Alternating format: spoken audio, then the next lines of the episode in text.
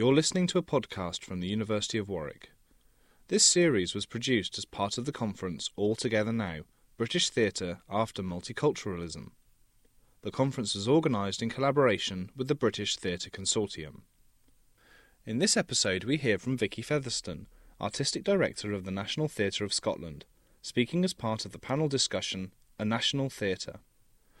Thank you very much. Um, the last time I was actually in here was um, with my uh, small-scale touring company, Paines Plough, that I ran um, before I got this job. Um, and uh, it was with a production called Tiny Dynamite that was a co-production with Frantic Assembly. If I'd imagined then that I'd be sitting next to Richard Eyre talking about national theatres, it's very interesting how the kind of world shifts.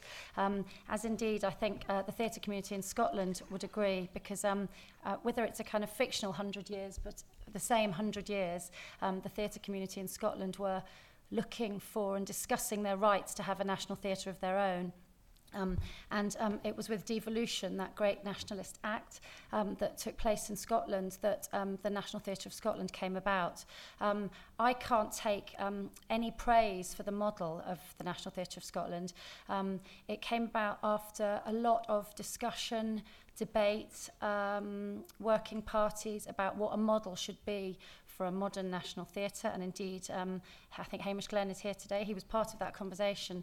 Um, and uh, it was a democratic model um, that came about. It was one that wasn't to be building based, that was to incorporate working with the entire theatre community.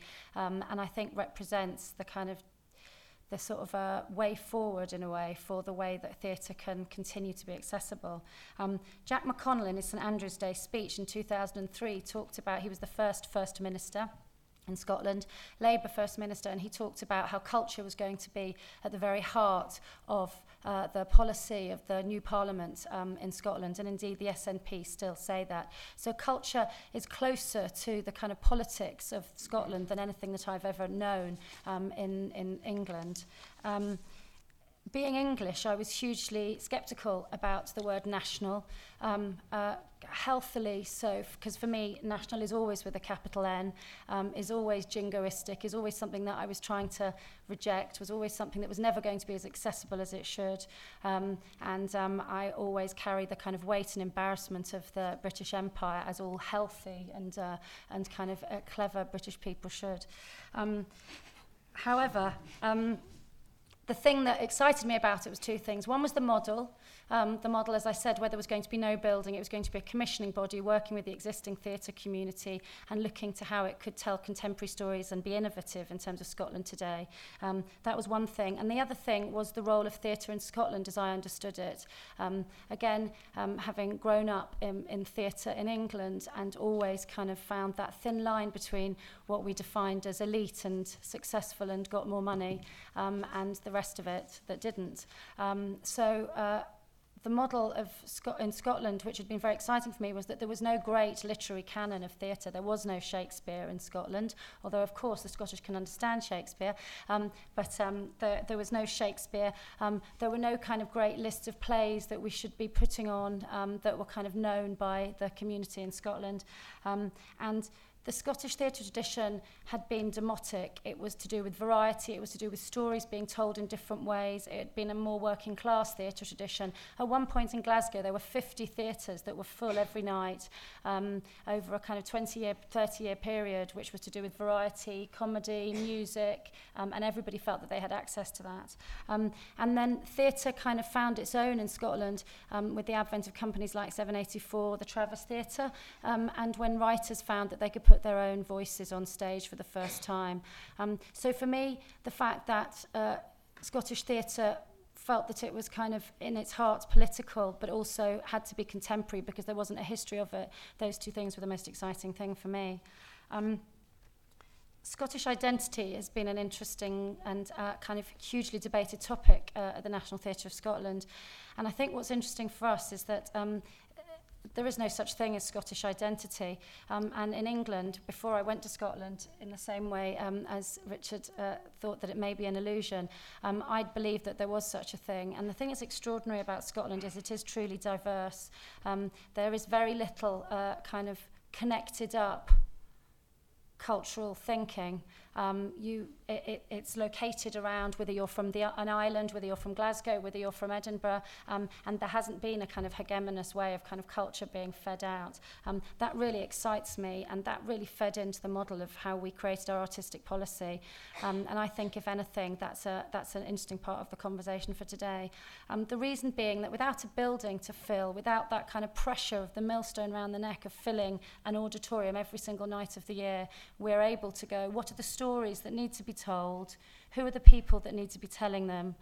How do we develop their voices? Who are the audiences that they should be going to? And where do those audiences want to hear those stories? And in fact, it's incredibly simple, and that's the equation, or they're the questions that we ask. Um, So we've performed over 100 different productions now in three and a half years. Um, we've performed in 85 different locations. Um, and we do, although we've worked in the kind of substantial buildings in Scotland, um, the work that's been most significant is when we've broken out of those buildings um, and we've worked in ferries, in car parks, in forests, in drill halls, in other places, and we've gone to where the stories need to be told. Um, and for me, I think this is a really liberating way of looking at how theatre can kind of continue to break out of the of the um, what would you say of the kind of trap of a kind of single art form on a stage in front of an audience um, and can be more accessible and communicate to audiences differently. The important thing is a lot of stories do need to be told like that and we still continue to do those but it's just about breaking out of that. Um, one of the challenging issues for us, which we may talk about if you're interested, is that we're directly funded by the government, um, which means that there is no arm's length body between us and the First Minister, if you like, Alex Salmond. Um, and that's definitely a challenge in terms of running a national organisation, um, and especially with, an, with a company that is with a um, a parliament which is a nationalist parliament. I don't know what that's going to mean in the future, but that is an interesting debate, and that's, a, that's something that we kind of wrestle with continuously. Um, of course, we're very close to that power, so there are kind of benefits from that. Um, but one of the things uh, that I reflect on is that when we came up with what's been our kind of internationally, and therefore apparently most successful show, Black Watch, um, um, about the Black Watch Regiment, um, we did that under a Labour, there was a Labour government in power in Scotland in the Parliament, and it was a government who had uh, gone to war, and this was about the fact that we shouldn't have gone to war, um, which is what Black Watch was about. Of course, as soon as the SNP get in, they deposed the war, um, and therefore we're doing a piece of theatre which is perfect for what they're trying to communicate. So it's interesting about that shift for us. Um, but we, at our heart, we keep the term creative disloyalty um, to anybody that gives us money. So we're trying to kind of ask the questions of what that is. Um, the, I think I'm going to end because I'd like to hear from you. But one of the things that I, um, I, I kind of want to pose really is um, what, what should a national theatre be for? Um, we're often asked to perform more work in Scots, to put on the plays that do exist um, and to kind of be part of creating that canon and uh, creating a kind of historic legacy of the work that's appeared in Scotland before. I don't feel that it should be for that. I think there are other places where that work takes place. I think the National Theatre that I run, that we're part of, is about harnessing the contemporary voices um, and the contemporary questions of our age and finding a way to communicate those um, and, and make us understand and question them more. Thank you very much.